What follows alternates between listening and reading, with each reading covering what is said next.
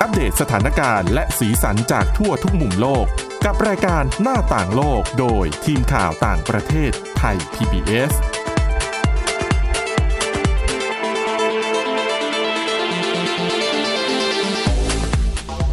สวัสดีค่ะ คุณผู้ฟังต้อนรับเข้าสู่รายการหน้าต่างโลกค่ะ วันนี้นะคะมีหลายเรื่องราวน่าสนใจเช่นเคยค่ะ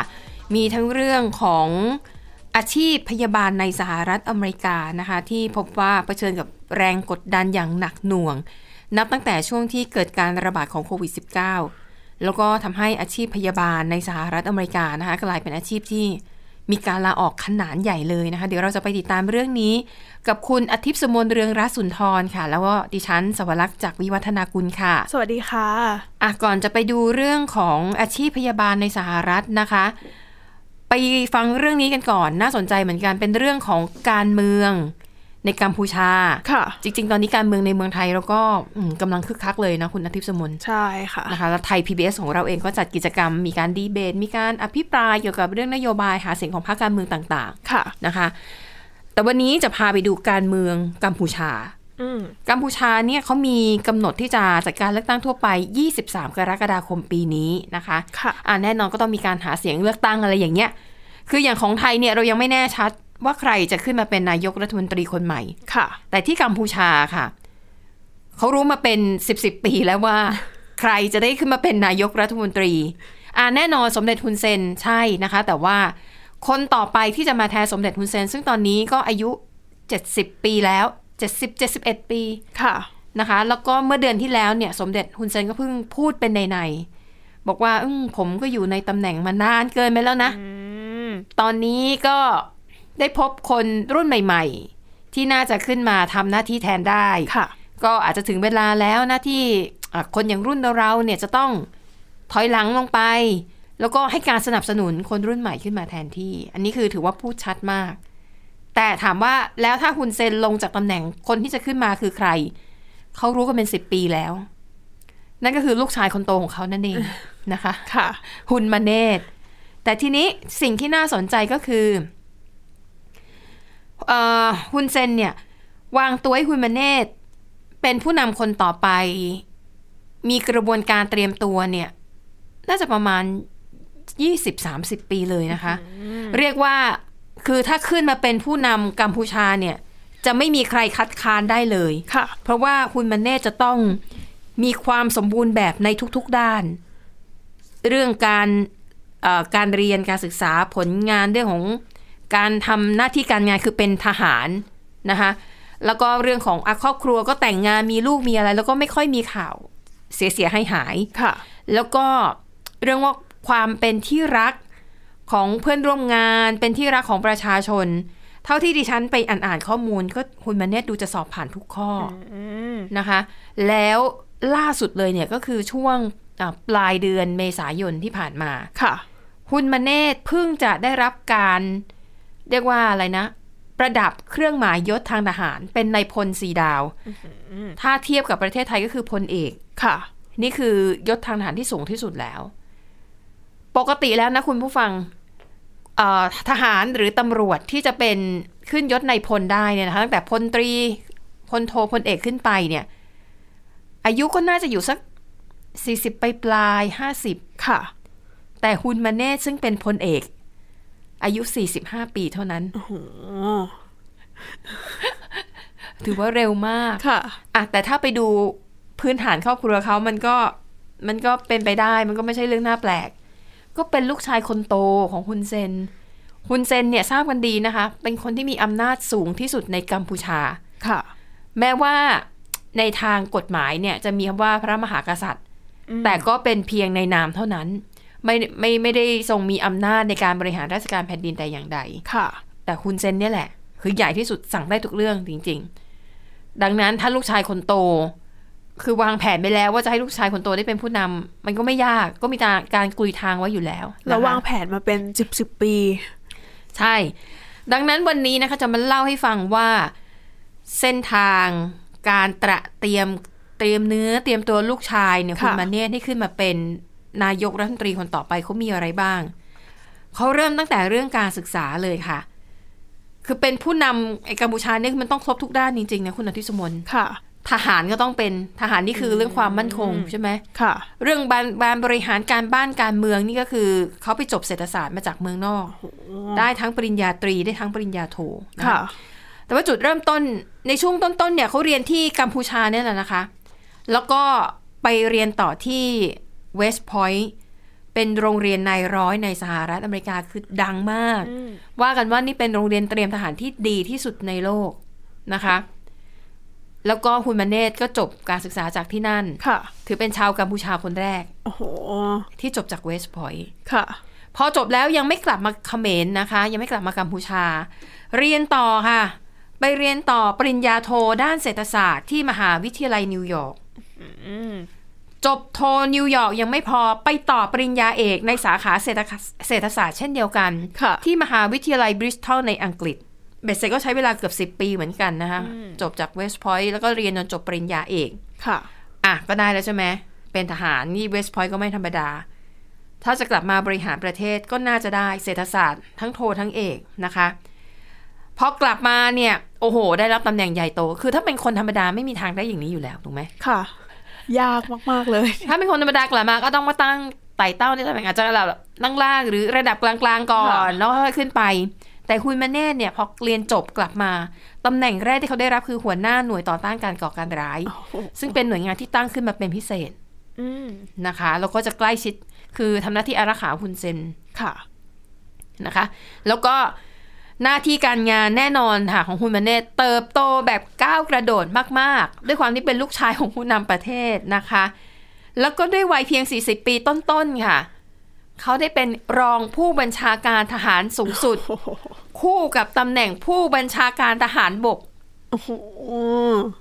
ใหญ่ไหมอ่ะ แล้วอายุ ใหญ่ 40 ต้นๆน่ะนะคะ ในขณะเดียวกันมันต้องมีภาคการเมืองคู่ขนานกันมาด้วย เพราะยังไงต้องถ้าเป็นนายกเนี่ยคุณเซนประกาศไว้แล้ว ถ้าลูกชายจะเป็นนายกก็ต้องผ่านกระบวนการการเลือกตั้ง ค่ะ มาตามแบบขั้นตอนทางการเมืองทุกอย่าง ดังนั้นคุณมาเนตก็ต้องฟูมฟักตัวเองในแวดวงการเมืองด้วยนะคะ เริ่มเข้าไปมีบทบาทในพักประชาชนกัมพูชาหรือพัก CPP ก็เป็นพักรัฐบาล ได้รับการแต่งตั้งเป็นกรรมาธิการเยาวชนของพักนะคะ แล้วก็เดือนธันวาคมปี 2021 อันเนี้ยแปลกดิฉันเพิ่งเคยเห็นพัก CPP ค่ะเขาลงมติรับรองอย่างเป็นทางการให้คุณมาเนตเป็นตัวแทนชิงตำแหน่งนายกรัฐมนตรีในอนาคต อ๋อ มีอย่างนี้ด้วยเหรอ ในอนาคต ใช่คือคือไม่ใช่ว่าลงมติแล้วอีกปีสองปีมีการเลือกตั้งจะให้คุณลงสมัครยังยังแต่เป็นอนาคตหลังจากนั้น พูดง่ายๆก็คือเมื่อไหร่ที่คุณเซนไม่อยากเป็นแล้วอ่ะ ก็จะมีผู้สมัครชุดหนึ่งสี่คน คุณมันเน่เป็นหนึ่งในนั้น ค่ะ นะคะ แล้วก็ช่วงที่มีโควิด -19 ระบาดคุณมันเน่เนี่ยก็จะได้รับมอบหมาย ในตำแหน่งที่เกี่ยวข้องกับการดูแลเรื่องของวัคซีน อืม ซึ่งถือว่าเป็นตำแหน่งสำคัญนะ ค่ะ ถูกไหมคะในยามที่เกิดโควิด -19 ระบาดใหม่ๆ คุณผู้ฟังน่าจะพอจำบรรยากาศได้ ว่าโอ้วัคซีนจากต่างชาติยิ่งไฟเซอร์ ในตอนนั้นโมเดอร์นาเนี่ยเป็นอะไรที่แบบหลายคนอยากได้ ค่ะ แต่ในช่วงแรกมันยังไม่ทั่วถึง แต่คุณมันเน่น่ะได้รับหน้าที่ในการดูแลเรื่องของวัคซีน ก็ถือว่าคุณเซนเนี่ยวางหมากให้ลูกชายเนี่ยได้ทำงานในบทบาทสำคัญสำคัญๆ จะเหมือนจะได้สร้างผลงานด้วย ใช่ ไหม ประชาชนรู้จักมากขึ้น ค่ะ และถ้าผลงานออกมาดี ประชาชนก็จะรู้สึกเหมือนแบบซาบซึ้งในบุญคุณของคุณมาเนตคือจัดวางทุกอย่างมาเป็นอย่างดีนะคะ ก็เรียกว่าเก่งทั้งบุญและบูเออขออภัย ทั้งบูและบุญนะ ค่ะ คะเก่งทั้งเรื่องการอาหารเรื่องของเออการบริหารงานด้านเศรษฐศาสตร์ อันนี้จบยังไม่พอค่ะ ถ้าจะขึ้นมาเป็นผู้นำประเทศ มันก็ต้องมีปฏิสัมพันธ์กับนานาชาติ ค่ะ เขาบอกว่าปีที่แล้วเนี่ยนะคะ เห็นได้ชัดเจนเลยว่าฮุนมาเนตเนี่ยค่ะ ได้พบปะกับผู้แทนระดับสูงจากรัฐบาลต่างชาติมากเป็นพิเศษ อืม คือก่อนหน้านี้เนี่ยอาจจะมีได้ไปพบกับผู้นำต่างชาติบ้าง แต่ว่าไปในฐานะผู้ติดตามนายกรัฐมนตรี ค่ะ ก็คือพ่วงไปกับเขาด้วยนะคะ แล้วก็สองสามปีที่ผ่านมาก็ไม่ต้องพูดถึงแหละ เพราะมีโควิด -19 การเยือนน่ะมันน้อยอยู่แล้ว แต่พอปีที่แล้วเนี่ยเริ่มเปิดประเทศ ฮุนมาเนตนะคะได้พบกับผู้แทนระดับสูงจากรัฐบาลต่างชาติถึง 29 คนนะคะ ถ้านับเทียบกับปี 2019 ตอนนั้นยังไม่มีการระบาด ปีนั้นฮุนมาเนตได้พบกับผู้แทนต่างชาติแค่ 2 คนเท่านั้นเอง แต่ปีที่แล้วเนี่ยแบบ อัดหนักมากนะคะ ค่ะ แล้วก็ถ้านับในส่วนของผู้นำประเทศ เบอร์สองของผู้นำประเทศ แล้วก็รัฐมนตรีต่างประเทศ ปีที่แล้วนะคะคุณเออขออภัยคุณมาเนตได้พบเจอคนเหล่าเนี้ยมากถึง 13 คน อืม มันก็เป็นการเหมือนอาจจะเป็นการเปิดตัวอย่างไกลๆเป็นการแนะนำไม่รู้จักนี่คือแบบว่าที่ ค่ะ ผู้นำคนใหม่นะ ลูกชายผมเองอะไรประมาณเนี้ยนะคะ ดังนั้นค่ะ เท่าที่ฟังมาทั้งหมด มันไม่มีข้อสงสัยเลย ยังไงนายกรัฐมนตรีคนใหม่ของกัมพูชา ก็ต้องเป็นฮุนมาเนต ค่ะ ทีนี้คำถามก็เหลืออยู่เรื่องเดียว คือเมื่อไหร่ เพราะถ้าตราบใดที่ฮุนเซนยังไม่ยอมลงจากอำนาจเนี่ย ลูกชายก็คงจะไม่ได้ขึ้นมาทำหน้าที่แทนนะคะ ทีนี้ ฮุนเซนเนี่ยเคยพูดเอาไว้เมื่อการเลือกตั้งรอบที่แล้วในปี 2018 นะคะบอกว่า ผมนะจะอยู่ในตำผมคิดว่าคงจะเลิกเลิกเป็นนายกก็แหละ แต่ว่าขออยู่อีกสักสองสมัย อืม อีกสองสมัยก็คือสมัยละห้าปีสองสมัยก็สิบปี ค่ะ แล้วตอนที่เขาพูดเรื่องนี้คือปี 2018 คือถ้ายึดตามคำพูดตอนนั้น นั่นหมายความว่าฮุนเซนจะลงจากตำแหน่งในปี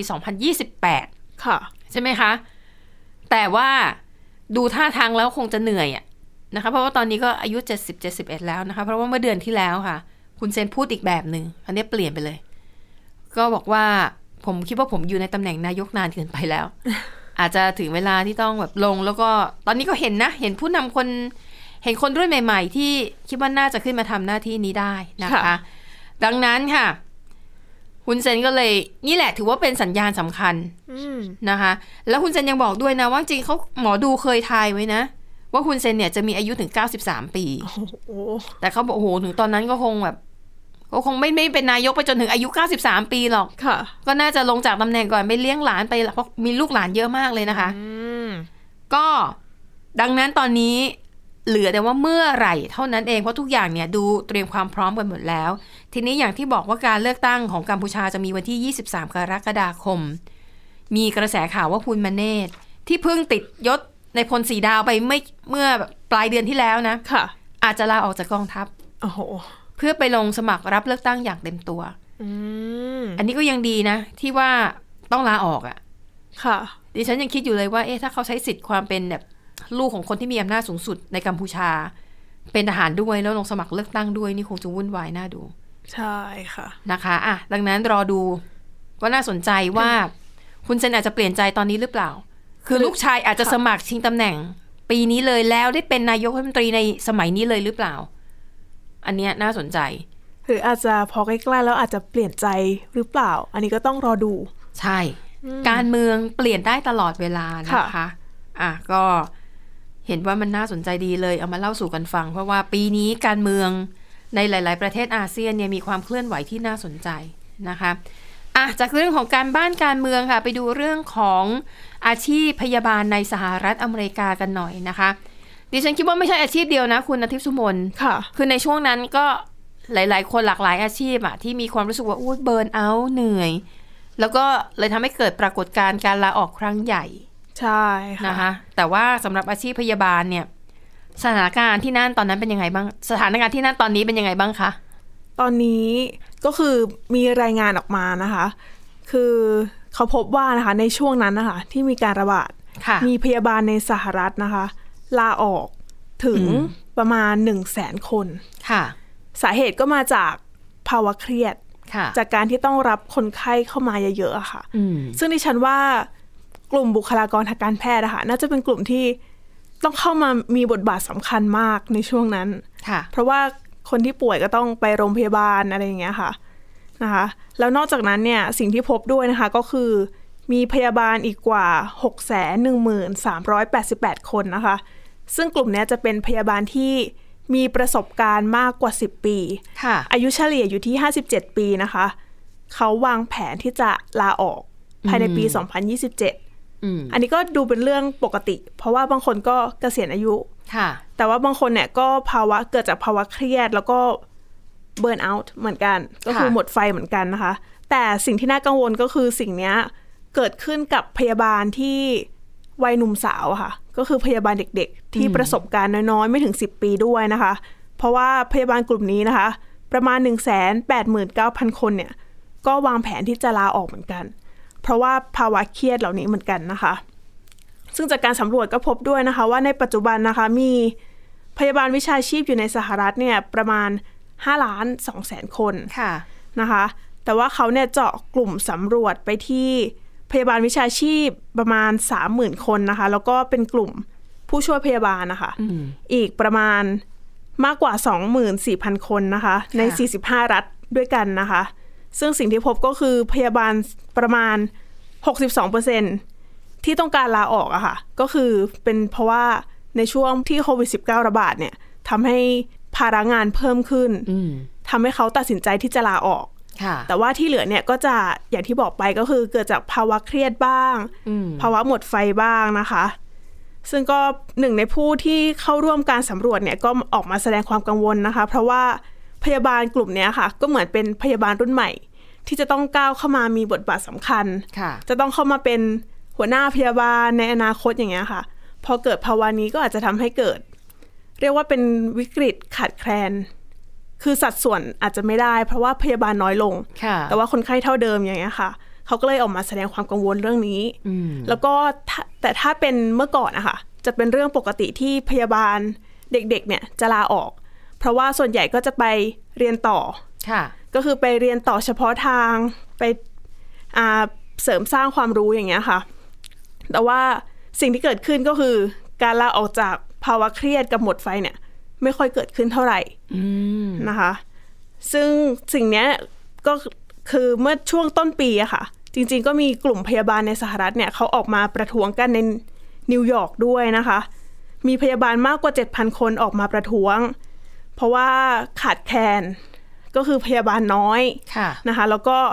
เกิดจากภาวะหมดไฟนี่แหละเขาก็เลยออกมาประท้วงกัน ค่ะ ซึ่งสิ่งที่เขาบอกนะคะก็คือเหมือนทางพยาบาลนะคะไม่ใส่ใจ เพราะว่าพอพยาบาลน้อยแต่ว่าไม่ได้มีมาตรการช่วยเหลืออะไร แล้วก็ยังรับคนไข้เท่าเดิม เพราะฉะนั้นเนี่ยก็ ค่ะ จะไม่ปลอดภัยทั้งต่อบุคลากรทางการแพทย์ด้วย แล้วก็ไม่ปลอดภัยต่อคนไข้ด้วย ค่ะ เขาก็เลยออกมาประท้วงกันนะคะ ซึ่งตอนนั้นก็จบลงตรงที่สภาอาสมาคมพยาบาลในนิวยอร์กนะคะ เหมือนไปทำข้อตกลงกับพยาบาลสองแห่ง ก็คือจะให้ทางพยาบาลนะคะ ทางโรงพยาบาลนะคะ ก็คือจะให้มีการดูแลเรื่องนี้ แล้วถ้าพบว่าพยาบาลกับคนไข้คือไม่สมดุลกันนะคะ ค่ะ ก็อาจจะมีการลงโทษด้วยการปรับเงิน แต่ว่าก็ยังเป็นแค่ในนิวยอร์กแต่ว่าดิฉันไม่แน่ใจว่าที่อื่นเนี่ย น่าจะเกิดการประท้วงแบบนี้ด้วย อืม ค่ะ นะคะ ก็เป็นปัญหาในช่วงโควิด -19 ค่ะ เพราะว่าจริง ๆ แล้วอาชีพพยาบาลนี่สำคัญนะถูกไหม ใช่ คะ ค่ะ เพราะว่าอ่ะคุณหมออาจจะแวะมาตรวจรักษาเราก็จริง แต่ว่าคนที่ต้องดูแลเราเป็นเวลานานๆตรวจทานยาหรือยัง คอยวัดความดันคอยดูนั่นดูนี่ก็คือพยาบาล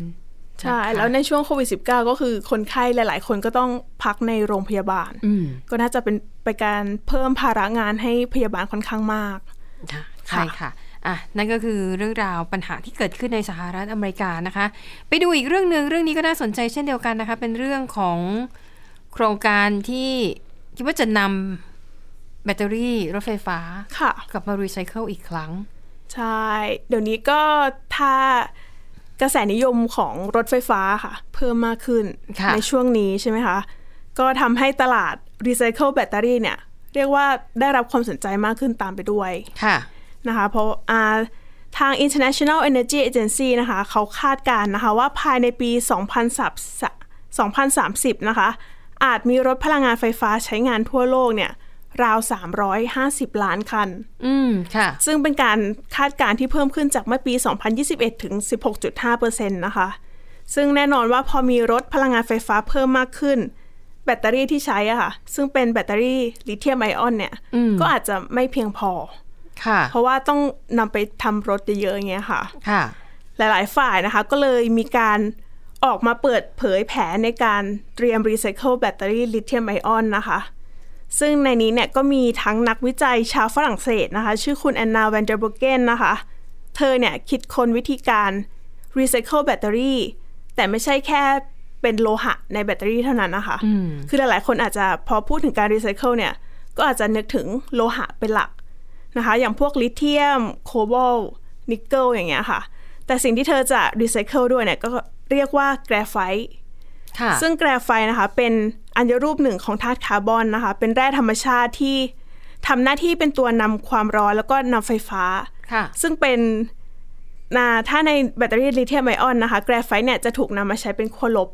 อืม นะคะ ซึ่งเธอบอกว่าวิธีของเธอเนี่ย จะรีไซเคิลออกมาได้ทั้งแกรไฟต์แล้วก็โลหะต่างๆ ที่ใช้เลยนะคะ เพราะว่าอ่าส่วนใหญ่เนี่ยแกรไฟต์เนี่ยจะถูกละเลยไป หลายๆ คนอาจจะไม่ได้สนใจที่จะรีไซเคิลแกรไฟต์เท่าไหร่นะคะ แต่ว่าเธอเนี่ยอ่าเธอบอกนะคะว่าการผลิตแบตเตอรี่ลิเธียมไอออนเนี่ย ถ้าไม่มีโคบอลต์น่ะทำได้ แต่ถ้าไม่ไม่มีแกรไฟต์เนี่ยทำไม่ได้นะคะ ก็คือสำคัญมากจริง ๆนะคะ โดยตอนนี้นะคะวิธีของเธอเนี่ยยังคงอยู่การพัฒนา ยังคงอยู่ระหว่างการพัฒนานะคะ แต่ว่าสถาบันนวัตกรรม แล้วก็เทคโนโลยีของยุโรปเนี่ยมอบรางวัลให้เธอ คือมอบรางวัลให้กับความพยายามแล้วก็ความทุ่มเทของเธอนะคะ ค่ะ เพราะว่ายุโรปเองเนี่ยก็เป็นอีกหนึ่งภูมิภาคที่หันมารณรงค์เรื่องการใช้รถไฟฟ้านะคะ แต่ว่าหลายๆ คนเนี่ยอ่าหลาย ๆ บริษัทที่ผลิตแบตเตอรี่ลิเธียมไอออนนะคะเขายังต้องพึ่งพาผู้นำเข้าวัตถุดิบรายใหญ่อย่างจีน อืม ก็คือซื้อแกรไฟต์จากจีนอยู่อะค่ะ ค่ะ ซึ่งตรงเนี้ยก็ทำให้หลาย ๆ ที่เนี่ยไม่ค่อยได้สนใจเรื่องการรีไซเคิลเท่าไหร่ เพราะว่า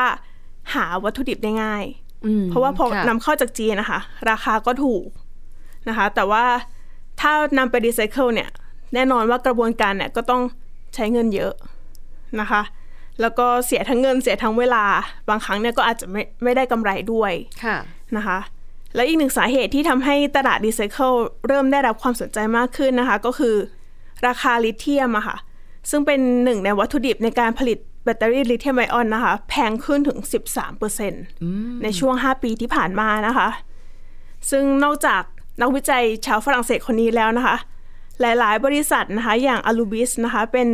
บริษัทผู้ค้าโลหะที่ไม่มีเหล็กเป็นส่วนประกอบอยู่นะคะก็คือค้าพวกอลูมิเนียม ทองแดงนะคะ รายใหญ่ที่สุดของยุโรปเลยนะคะ เขาก็ออกมาบอกเหมือนกันว่า ทางบริษัทของเขานะคะ สามารถรีไซเคิลโลหะ ในแบตเตอรี่ในแบตเตอรี่ลิเธียมไอออนได้อย่างน้อย 95% นะคะส่วน n o r t h f a l l นะคะไฮโดรบริษัทร่วมสัญชาติสวีเดนนอร์เวย์นะคะก็ตั้งเป้าจะรีไซเคิลให้ได้ 5 0 0แสนก้อน ค่ะ ภายในปี 2030 นะคะ ส่วนสหภาพยุโรปเองก็ตั้งเป้าเหมือนกัน ว่าภายในปี 2031 นะคะ จะผลิตแบตเตอรี่ก้อนใหม่ แต่ว่ามีส่วนประกอบจากแบตเตอรี่ก้อนเก่ามาด้วยอะค่ะ ค่ะ ก็คือจะให้มีส่วนประกอบของโคบอลต์16%นะคะ ลิเธียมแล้วก็นิกเกิลอีก 6%แล้วก็แบตเตอรี่เก่าอย่างน้อย 70%จะต้องถูกรีไซเคิล ค่ะ นะคะก็เป็นแผนที่ทางยุโรปก็วางแผนเองด้วย แต่ปัญหานะคะก็คือรถไฟฟ้ารถพลังงานไฟฟ้าค่ะ ก็มีหลายรุ่นหลายยี่ห้อ เพราะฉะนั้นการจะตั้งมาตรฐานในการรีไซเคิลเนี่ยก็อาจจะยังเป็นเรื่องที่ทำไม่ได้ อืม ค่ะ ค่ะ นะคะก็เป็นเรียกว่าอ่าเป็นอีกหนึ่งกระแสที่ ใช่ เป็นเทรนด์กำลังมา ใช่ นะคะ อย่างในเมืองไทยเนี่ยเราก็เห็นว่าเนี่ยสังเกตนะ เราไปตามท้องถนนเราจะเป็นคนขับรถหรือว่าเป็นคนนั่งรถก็ตามอะเห็นรถไฟฟ้าเยอะขึ้นนะ โดยเฉพาะยี่ห้อจากจีนอย่างเงี้ย เออ เราหน้าตาเหมือน รถจากอนาคต ใช่ แล้วก็แบบดีไซน์โฉบเฉี่ยวทันสมัยมาก แล้วที่ ค่ะ สำคัญเสียงเงียบ เออบางทีบางทีเดินเข้าไปใกล้ๆก็ไม่รู้เลยนะว่าเขาสตาร์ทรถอยู่อะ ดิฉันว่าแอบอันตรายนิดนึง อ๋อเพราะเงียบเกินไป พราะว่างียบมาก อืม ค่ะ ค่ะ เออก็ดีนะ ถือว่าเป็นการเตรียมแผนรองรับในอนาคตเพราะดูเหมือนว่าเทคโนโลยีรถยนต์ไฟฟ้าเนี่ยมันมีความก้าวหน้ามากขึ้น ค่ะ และหลายประเทศรวมถึงประเทศไทย ให้สิทธิประโยชน์ทางภาษี มันทำให้ราคารถอะถูกลง ค่ะ คนจับต้องได้มากขึ้น และยิ่งน้ำมันแพงแบบเนี้ย คนก็เลยหันมาสนใจรถไฟฟ้ามากขึ้น หวังที่จะลดค่าน้ำมัน แต่ก็ต้องลงทุนด้วยหรือเปล่า เพราะว่าราคาก็ค่อนข้าง ใช่ สูงนะคะ แต่ตอนนี้ค่าไฟก็แพง ไง เลยไม่รู้ ระหว่างไฟฟ้ากับน้ำมันจะเอายังไงดี ค่ะ แพงทั้งคู่นะคะ อ่ะ แล้วทั้งหมดนี้ก็คือเรื่องราวในรายการหน้าต่างโลก ขอบคุณสำหรับการติดตามค่ะ วันนี้เราสองคนและทีมงานลากันไปก่อน พบกันใหม่ตอนหน้า สวัสดีค่ะ สวัสดีค่ะ Thai PBS podcast. View the world via the voice.